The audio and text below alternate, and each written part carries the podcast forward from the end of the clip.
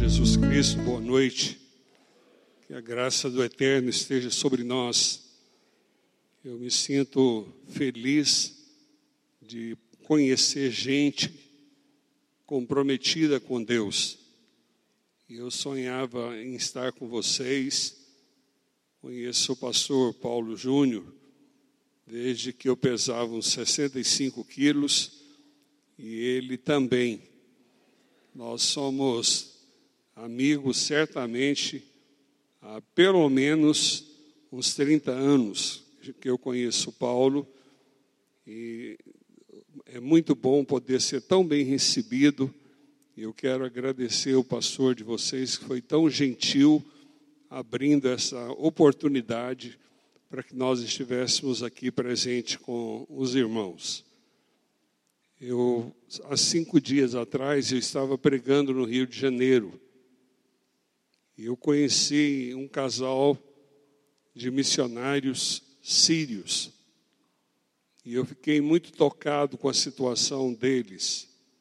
O nome do missionário é Fade, eu não me lembro o nome da esposa, e eu os convidei para que eles viessem passar férias conosco em Anápolis na primeira oportunidade que eles tivessem.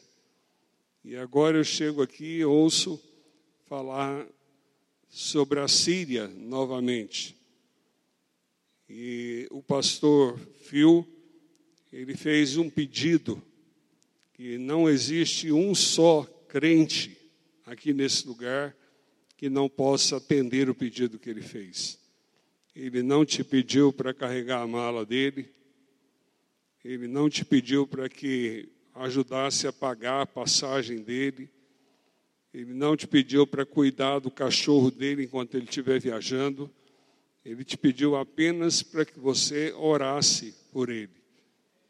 E há muita gente sofrendo em muitos lugares da terra, mas também no nosso país.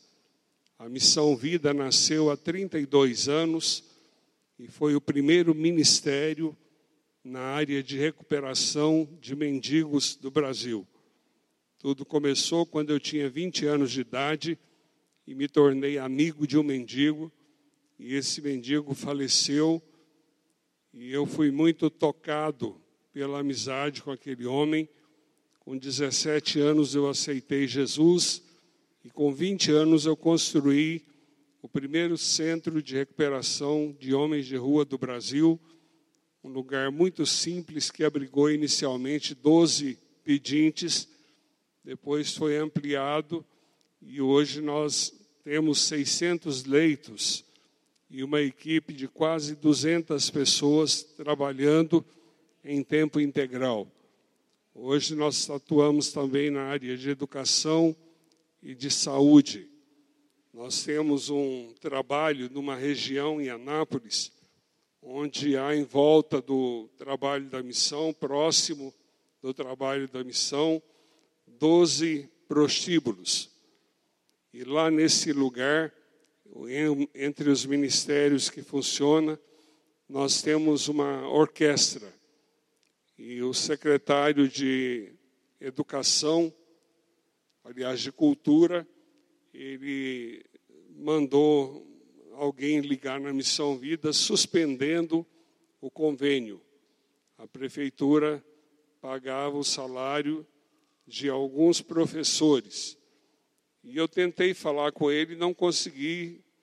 E um dia, orando a Deus, eu peguei meu carro na semana passada e fui à secretaria e como não tem estacionamento fácil, eu estacionei no primeiro estacionamento assim do lado. E quando eu estava descendo do meu carro, entrou um carro. E era exatamente o secretário de educação. Eu aguardei que ele descesse e disse para ele: é, Eu vim aqui para dizer para o senhor que o senhor é uma das pessoas mais gentis que eu já conheci.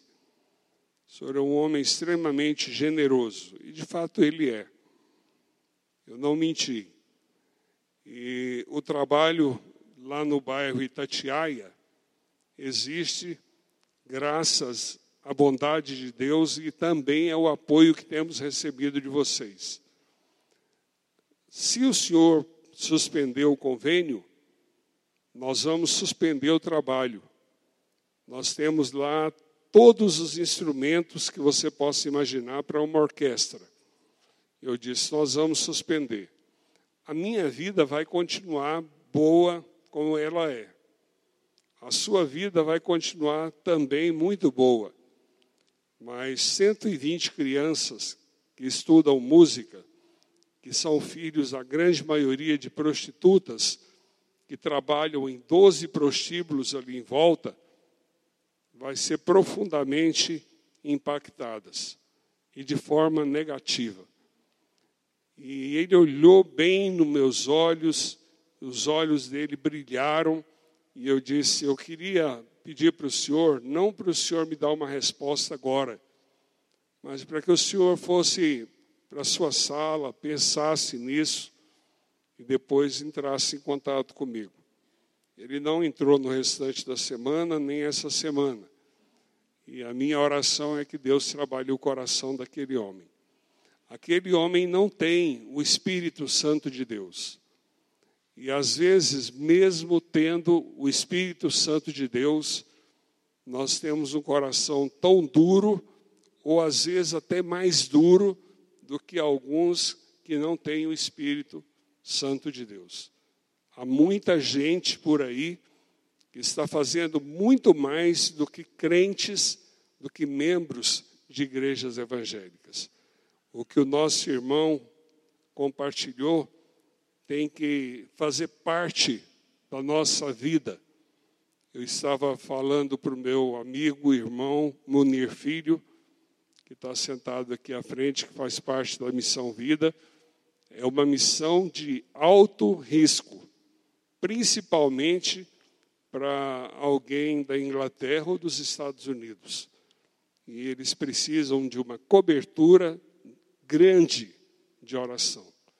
Não é uma viagem de passeio. Aliás, eu só iria lá, meu irmão, se Deus gritasse comigo para que eu fosse. Do contrário, eu não iria. Então, eu espero que todos nós possamos estar orando por isso. Eu quero compartilhar com vocês um vídeo de 10 minutos e eu queria que você me desse a sua melhor atenção enquanto nós assistimos às imagens. Por favor, querido. A missão vida, ela é uma missão interdenominacional. O que, que é isso? Ela não faz parte de uma denominação.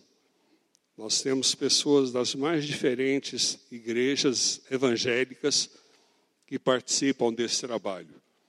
Todos nós que fazemos parte da diretoria, eu, Munir Filho e os demais irmãos que compõem o conselho consultivo, somos voluntários.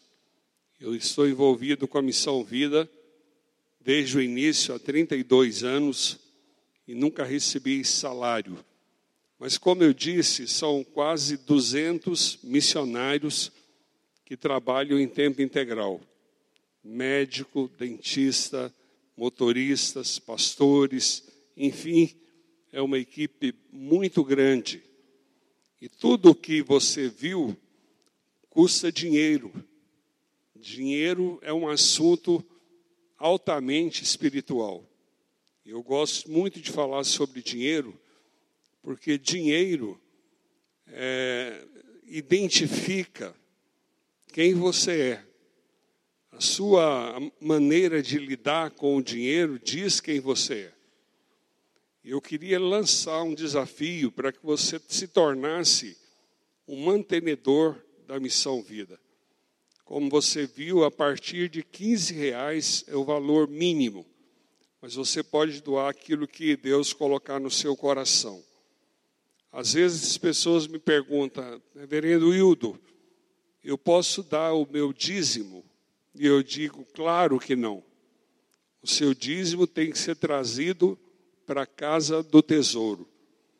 E nem tampouco eu quero que você suspenda a sua ajuda a nenhum projeto da sua igreja local para ajudar a missão vida.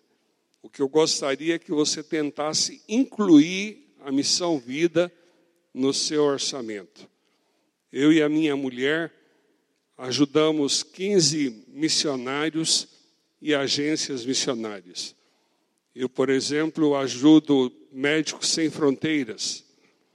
E a razão por que eu ajudo esses missionários, ajudo um casal na África, é porque eu não posso estar em todos os lugares. Mas o meu dinheiro pode ir a lugares onde eu nunca vou.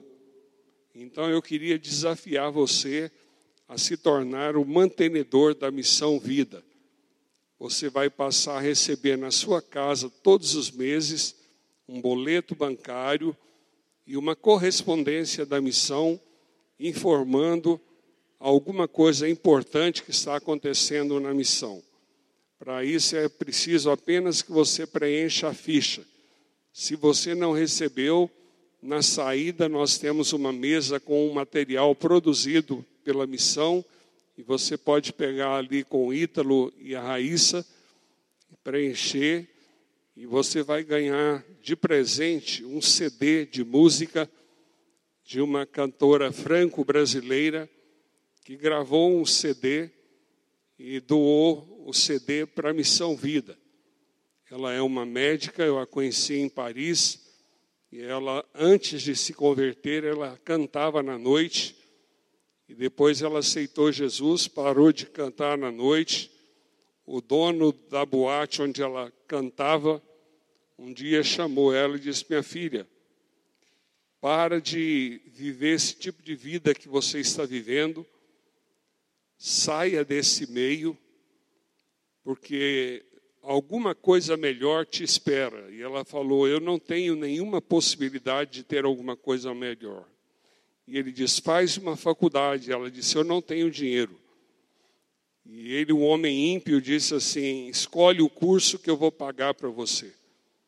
E ele pagou a última prestação, a última mensalidade numa faculdade em Paris e faleceu no mês seguinte e ela se tornou uma médica. E já esteve na missão vida muitas vezes. Então Deus usou aquela moça, aliás, aquele homem que não conhecia Jesus. E nesse período de faculdade ela conheceu a Cristo. E ela gravou esse CD. E se você preencher a ficha, você vai ganhar de presente. Abra sua Bíblia. Pastor André, Quero prometer que eu não vou demorar muito, porque eu quero voltar outras vezes. Então, para que o senhor me convide, eu vou tentar ser o mais objetivo possível. Tiago capítulo 1, verso 12. Tiago 1, 12.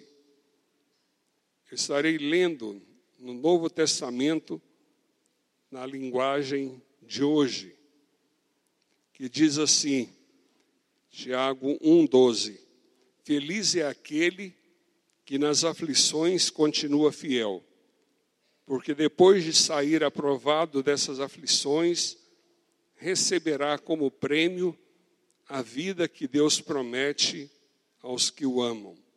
Espírito Santo de Deus Toma as nossas vidas nessa hora e ministra no nosso coração aquilo que tu tens preparado para cada um de nós. Que a nossa mente seja tomada cativa ao Senhor. Que tu tenhas toda a liberdade de falar, ó Deus, conosco por meio da tua palavra. Repreendemos toda ação maligna, todo o poder das trevas e declaramos que esse lugar, que cada um de nós que estamos nesse lugar, pertencemos ao Senhor e nós temos a mente de Cristo. E nós fazemos isso no nome precioso e poderoso de Jesus Cristo, o nosso Senhor e Salvador. O título da minha meditação é Quando as perdas podem ser bênção. Um dos meus escritores preferidos, Stanley Jones, ele menciona em um livro chamado O Caminho, um provérbio chinês que diz: quando a vida nos lança um punhal, há duas maneiras de segurá-lo. Pela lâmina, ele nos fere, mas se segurarmos pelo cabo, ele pode transformar-se num instrumento de defesa. Eu tenho um amigo muito querido, muito precioso, que ele conta que quando menino, bem pequeno, os seus pais, embora fossem crentes, tomaram a decisão de se separar. E ele e seu irmão foram levados para um orfanato lá no interior da Bahia. Um lugar muito simples, muito pobre. E ali eles encontraram uma mulher santa, dessas mulheres que nascem de 100 em 100 anos para fazer diferença, chamada Rosa Oliveira Magalhães. Dona Rosa cuidava de algumas centenas de crianças pobres, órfãos, abandonados, e ela fazia isso com muito esmero, com muita dedicação, e ela cuidou das crianças até os 90 anos, quando ela faleceu, e ela faleceu trabalhando. E ele diz que muitas vezes ele chorava de noite, baixinho, para que as outras crianças não ouvissem. E às vezes ele orava a Deus e dizia: Deus, por que, que até ontem eu tinha uma casa? Por que, que até ontem eu tinha um quarto? Por que, que até ontem eu tinha uma mãe e um pai e agora eu sou obrigado a viver nesse lugar? E um dia ele sentiu no coração o Espírito Santo falando com ele o seguinte: Adail, não se preocupe, porque eu estou cuidando da sua vida. Apareceu lá pelo orfanato um casal de americanos e eles foram passar 30 dias ajudando a dona Rosa a cuidar das crianças. Nos momentos de recreio, aquele pátio imenso, havia-se uma varanda mais alta como o púlpito, e eles se sentavam na varanda e ficavam vendo as crianças correr, como toda criança normal, brincar durante o recreio. E eles olharam e perceberam um menino.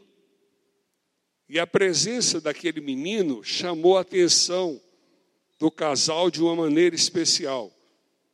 E eles perguntaram para dona Rosa a história do menino, e ela contou a história do menino. E eles ficaram muito tocados com a história. E no final daquelas quatro semanas, eles tomaram a decisão de que iriam adotar o menino. A divina providência estava lá presente. Ele nunca mais se encontrou com a sua mãe, nem com seu pai. Só muitos anos depois ele descobriu que a mãe faleceu seis meses depois que ele havia sido deixado no orfanato e o pai nunca buscou nenhum tipo de informação a seu respeito. Esse homem se tornou uma pessoa muito importante.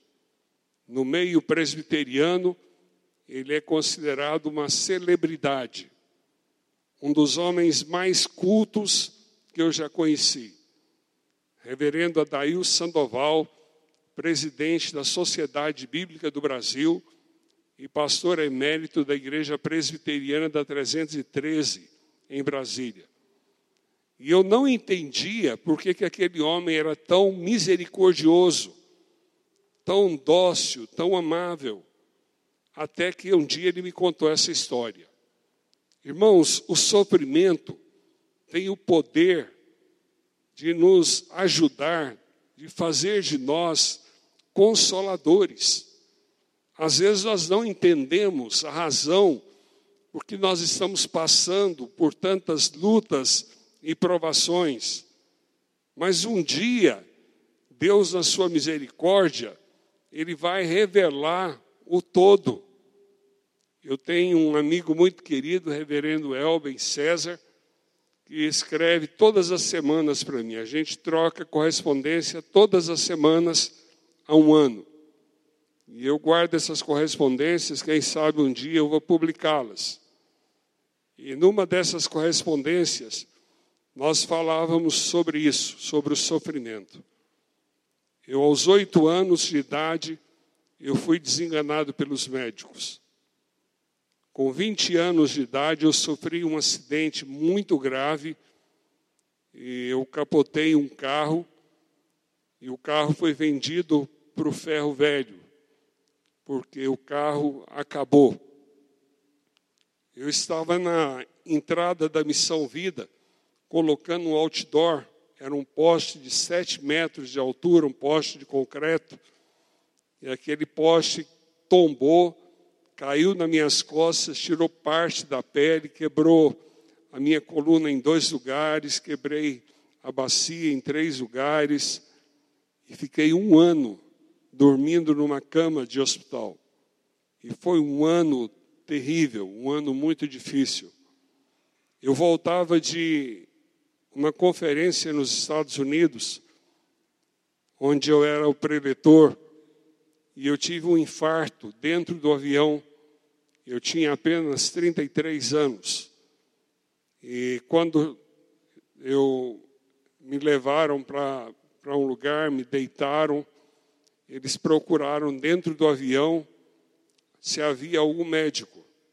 E tinha três médicos. Tinha uma pediatra, tinha um ginecologista e tinha um cardiologista. E esse cardiologista estava terminando seu doutorado e ele tinha alguns medicamentos de última geração, e ele veio cuidando de mim. E eles queriam parar primeiro na Nicarágua, e eu convenci para que eles não parassem. Perguntei para o copiloto se ele já tinha ido à Nicarágua, ele falou que não. Eu disse: não existe nada na Nicarágua nessa hora da madrugada. E depois eles queriam parar em Manaus. Eu usei o mesmo argumento. E o piloto saiu da cabine e foi conversar com a minha esposa e fez com que ela assinasse um documento em que ela se responsabilizava por mim. E quando eu cheguei no Rio de Janeiro, já tinha uma equipe médica me esperando. Fui levado para o hospital e o médico me disse: o senhor precisa fazer duas pontes safena. E uma semana depois eu estava pregando na igreja presbiteriana Betânia de Niterói. Uma igreja com mais de mil pessoas na época. E no meio daquela multidão saiu assim um homem caminhando, aquelas pessoas mal educadas que vai cortando a fila. E aquele homem veio assim bem na minha frente e disse assim: "O senhor é pastor presbiteriano, né?" Eu disse: "Sim, eu sou membro da igreja presbiteriana." Mas o senhor acredita que Deus pode mandar um recado para o senhor? Eu disse, claro que acredito. E ele disse, eu estava em casa tomando banho, e o Senhor me disse, vai na igreja Betânia e diz para aquele que vai estar trazendo a palavra, que ele não vai precisar se submeter a uma cirurgia, porque eu vou curá-lo. E eu comecei a chorar, e com a mesma rapidez que ele apareceu, ele sumiu. Se ele não dissesse que estava tomando banho, eu teria dito, era um anjo. Né? Mas ele teve que tomar banho para ir para a igreja. Então Deus mandou aquela mensagem. E realmente Deus me curou.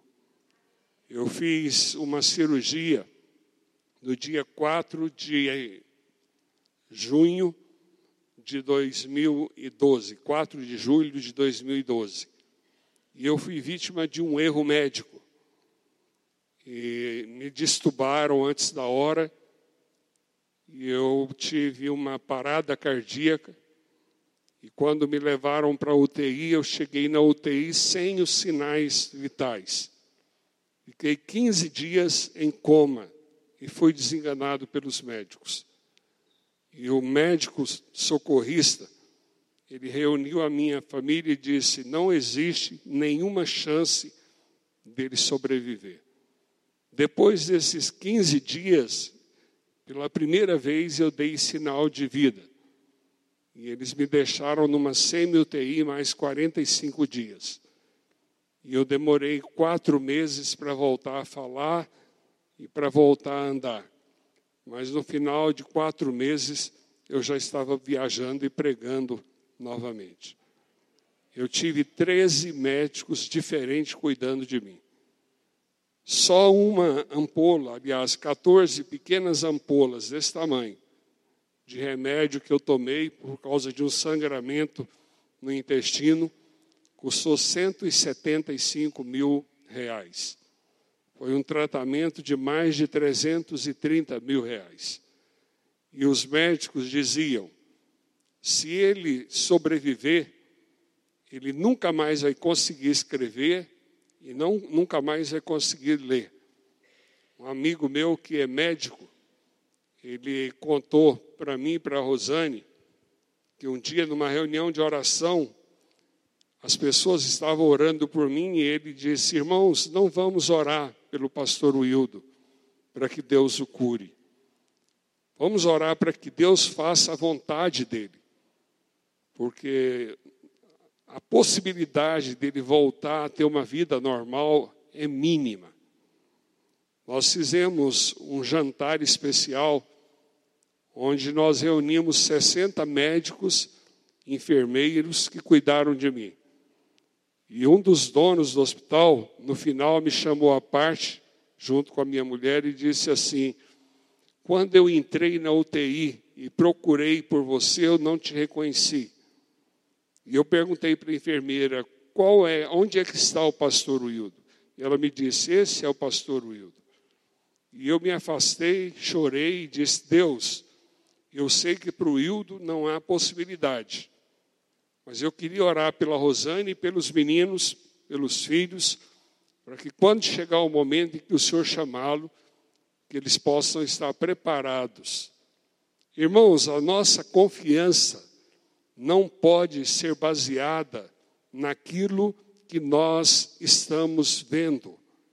O crente caminha pela fé. O crente caminha pelos sinais da glória e da bênção de Deus. Aqueles que acreditam em Deus são sempre surpreendidos pela sua misericórdia e pela sua bondade. Deus não nos decepciona, mas Deus permite sim que a gente passe por lutas e provações.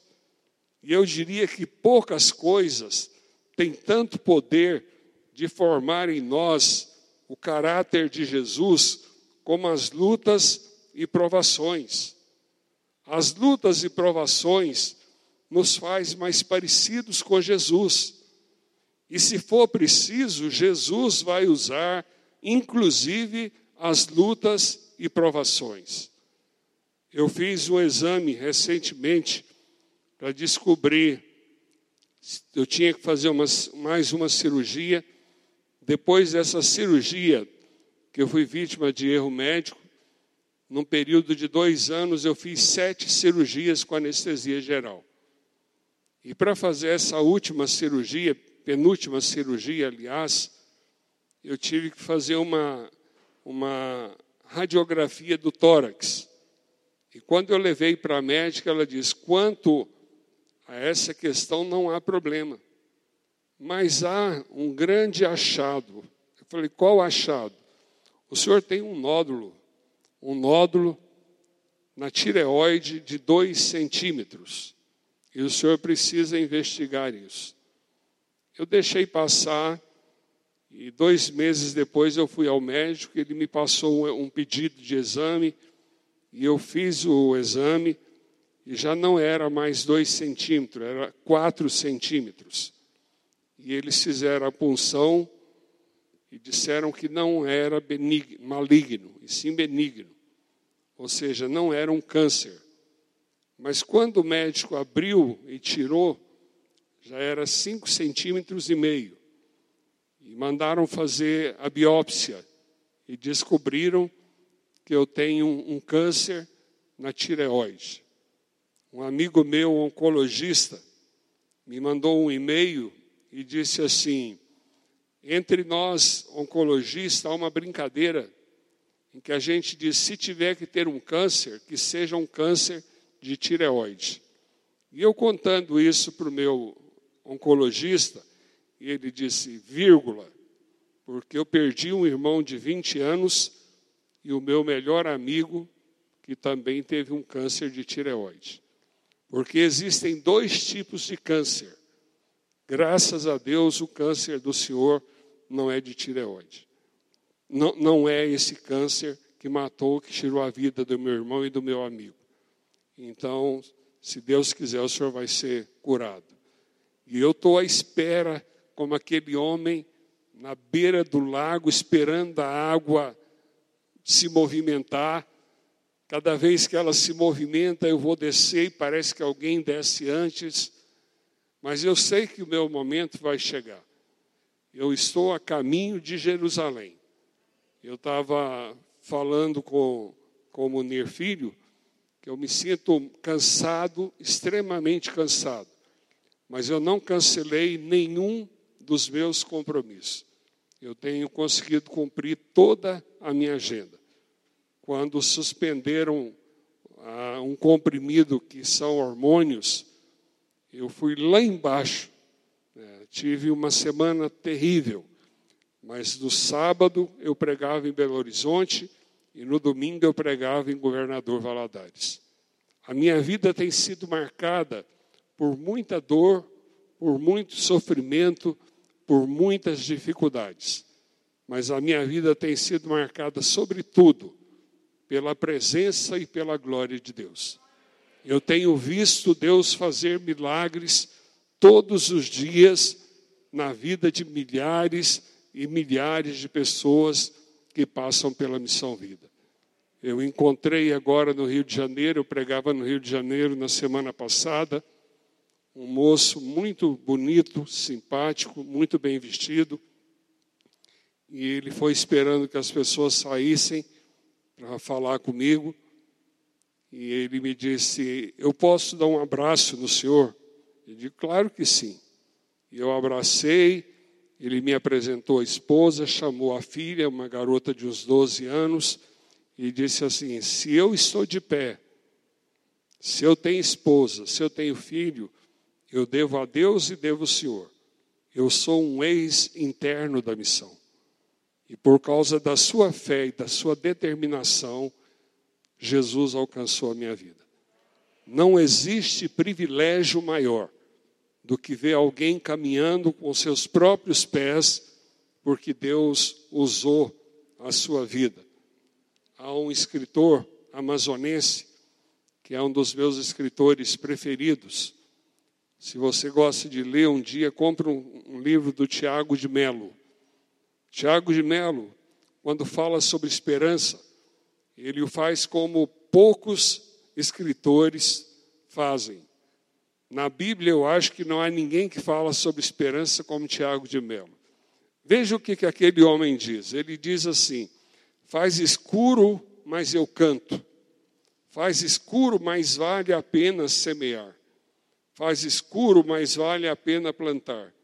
Faz escuro, mas eu canto, porque o amanhã ainda virá. Nós não estamos sendo preparados para ficar aqui, queridos nós estamos sendo preparados para ir para lá, para estar com Ele, para vivermos plenamente na Sua presença.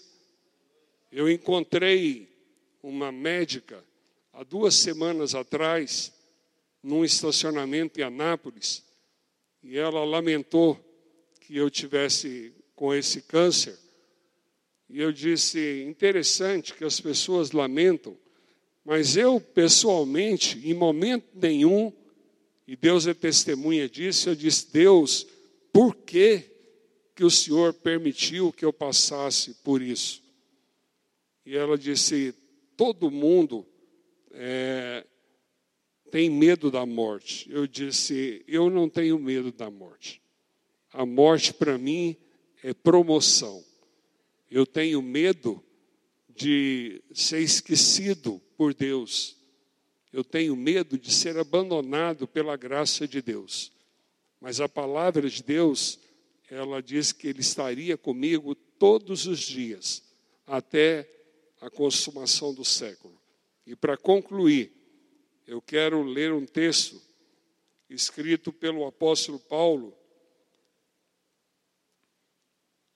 que diz o seguinte, em Romanos capítulo 5: E não somente isto, mas também gloriemo-nos nas próprias tribulações, sabendo que a tribulação produz perseverança, e a perseverança produz o que?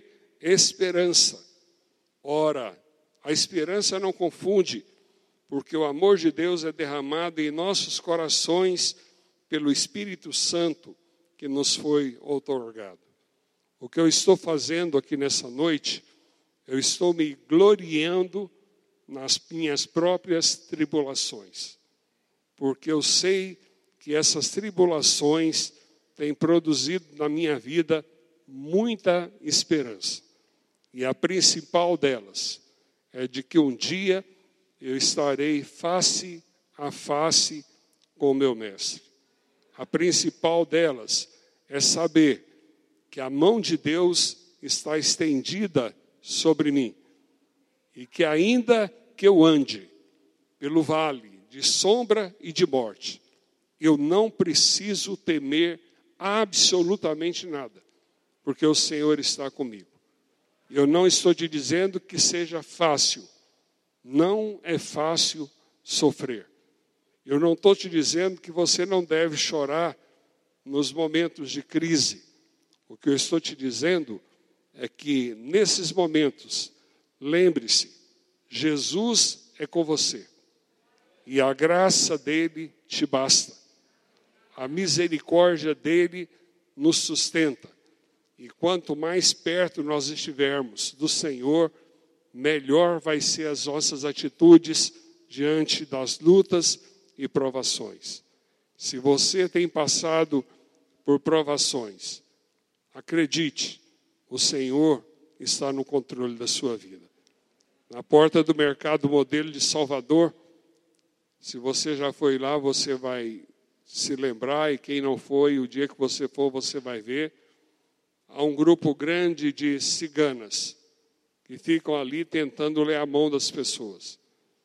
E numa das minhas idas a Salvador, nós temos um núcleo da missão lá. E eu gosto muito de artesanato, de quadro, de arte.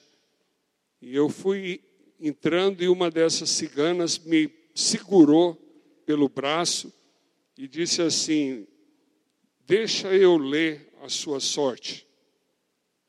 E eu falei, quanto que custa? Ela falou, 10 reais. Eu falei, pode ler. Aí eu estendi a mão. E ela começou a olhar e disse assim: essa linha aqui diz que você tem passado por muitas dificuldades.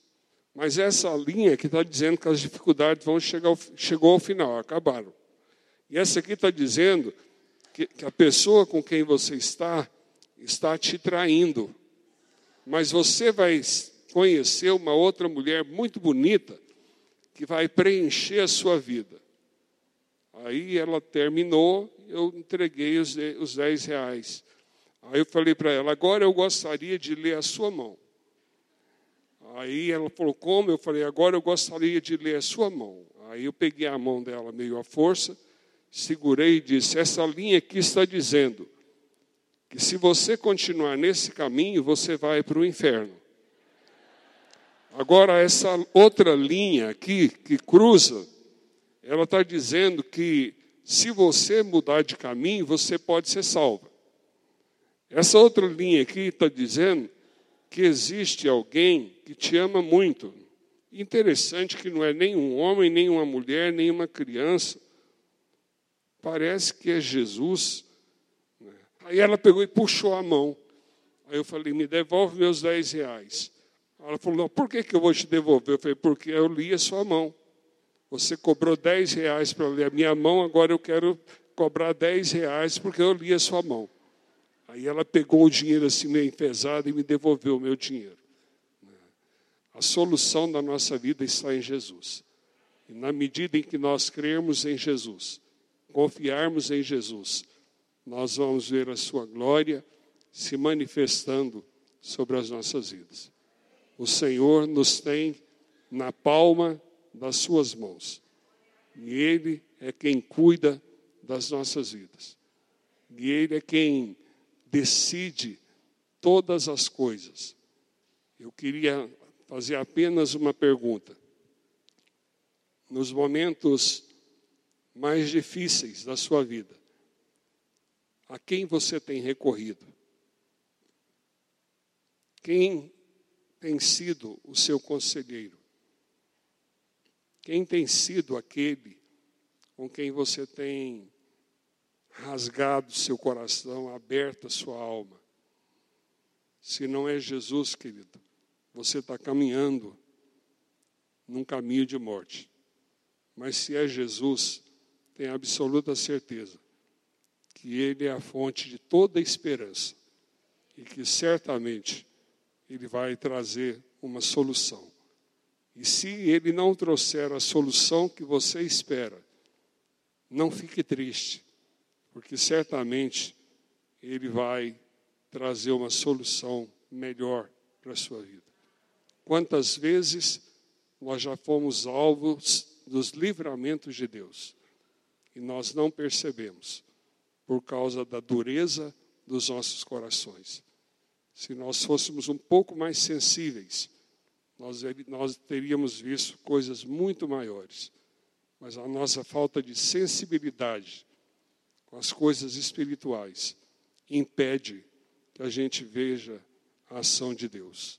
Não perca Jesus de vista. Diante das lutas e das provações, continue com os olhos fitos em Jesus. Curva a sua cabeça, feche os seus olhos. Se você tem passado por dias maus, eu queria fazer um desafio a você nessa hora. Se você tem passado por crises, por grandes provações, e você gostaria de entregar isso hoje nas mãos do Senhor, eu quero te convidar a ficar de pé. Mas faça isso de forma racional. Não porque outros vão ficar de pé, mas faça isso porque o Espírito Santo falou ao seu coração. E você gostaria de entregar essa situação que tem afligido a sua alma ao Senhor. Se há alguém, ponha-se de pé. Eu quero orar por você. Graças a Deus, graças a Deus, glória a Deus. Mais alguém? Glória a Deus. Graças a Deus. Mais alguém? Estenda suas mãos nessa atitude de receber. Querido Espírito Santo de Deus, eu apresento ao Senhor a vida dos meus irmãos e irmãs, pessoas como eu, que sofre, que chora, que passa por provações, por lutas e que precisam de um toque especial do teu espírito. Que o Senhor possa vir com a tua mão santa sobre a vida dos teus servos e que haja esperança vinda do Senhor para os nossos corações. No nome de Jesus, que o Senhor possa mover nessa hora as águas que nós possamos mergulhar nessas águas, lavarmos nessas águas, sermos purificados por essas águas e o Senhor ser glorificado por meio das nossas vidas. Tira, Senhor, todo o peso desse coração. Tira, Senhor, toda a opressão maligna. Tira, Senhor, todo o fardo que está sobre a vida desses amados irmãos. E traz, ó Deus, esperança. E traz alegria. E ministra da paz que o mundo não pode nos dar. Em cada coração. Nós pedimos providência do Senhor. No nome de Jesus. Amém. Pode se sentar, irmãos. Pastor, mais 30 segundos eu prometo devolver a palavra. Eu queria falar é, de dois livros. O primeiro, livro que eu escrevi chamado Casamento, um mistério a ser desvendado. Se você é casado, querido, invista no seu casamento. Uma das coisas que salvou meu casamento no início foi leitura de livros escritos por gente crente que nutriu no meu coração esperança. Eu estou casado com a mesma mulher há 27 anos. E diante de Deus, é, eu não consigo me ver longe da minha mulher. Eu amo a minha mulher muito mais hoje do que eu amava há 27 anos atrás. Então, esse livro vai abençoar muito a sua vida. Casamento, um mistério a ser desvendado. O segundo livro é, um, foi o último livro que eu escrevi, chama Depois do Vendaval. Esse livro é sobretudo para aqueles que estão passando por alguma luta, que estão vivendo um momento difícil, seja na saúde, seja financeiro, seja uma perda. Então eu queria indicar para você depois do vendaval. Nós estamos numa campanha para levantarmos 100 igrejas para ajudar na manutenção da missão vida de Manaus. E nós estamos desafiando 100 igrejas para se tornarem mantenedoras mensais da missão, doando 50 reais por mês. Então, nós estamos tentando levantar 50 igrejas que doem 50 reais por mês. A cidade de Manaus tem o custo mais alto de vida do Brasil. Um quilo de chuchu em Manaus custa 20 reais. Uma dúzia de ovos custa 12 reais. Eu estou indo para Manaus depois da manhã, é, só para orar pelos irmãos de Manaus. Vou ficar só um dia em Manaus e volto. E eles nem sabem que eu estou indo lá. E eu fico impressionado com a dedicação dos missionários e dos ex-internos que estão ali construindo a base da Missão Vida. Então, a igreja da 90, se chama Igreja da 90? A Igreja da 90 pode é, se tornar parceira da missão e ter um projeto em Manaus. Quem sabe até no futuro fazer um grupo e a Manaus passar uma semana trabalhando lá no núcleo da missão de Manaus e aproveitar e fazer um passeio imperdível né, pela selva, encontro das águas. Eu estou levando um grupo de irmãos no último final de semana de agosto. Manaus é uma região lindíssima. Muita gente conhece muitos lugares do mundo, mas não conhece Manaus. E vale a pena conhecer Manaus e principalmente ir para lá e passar uma semana. Facilmente Manaus dá 45 graus. É, nós tivemos que colocar ar-condicionado no quarto dos internos de Manaus. E não é luxo, é necessidade. Então é um calor terrível. E lá eles começam a trabalhar bem cedo. Eles começam a trabalhar por volta de cinco e meia da manhã, porque eles vão trabalhar até 10 da manhã. Depois eles começam a trabalhar de novo ali por volta das quatro e vão até sete, porque não dá para trabalhar durante o dia. Manaus há dois problemas graves. Primeiro, é o problema que está ligado à imigração. Manaus é por onde entram os africanos que estão chegando no Brasil. E nós vamos ter muitos problemas no futuro. E muitos são de fala francesa, não sabem nada de português e acabam nas ruas de Manaus pedindo esmola. E segundo grupo é são os índios.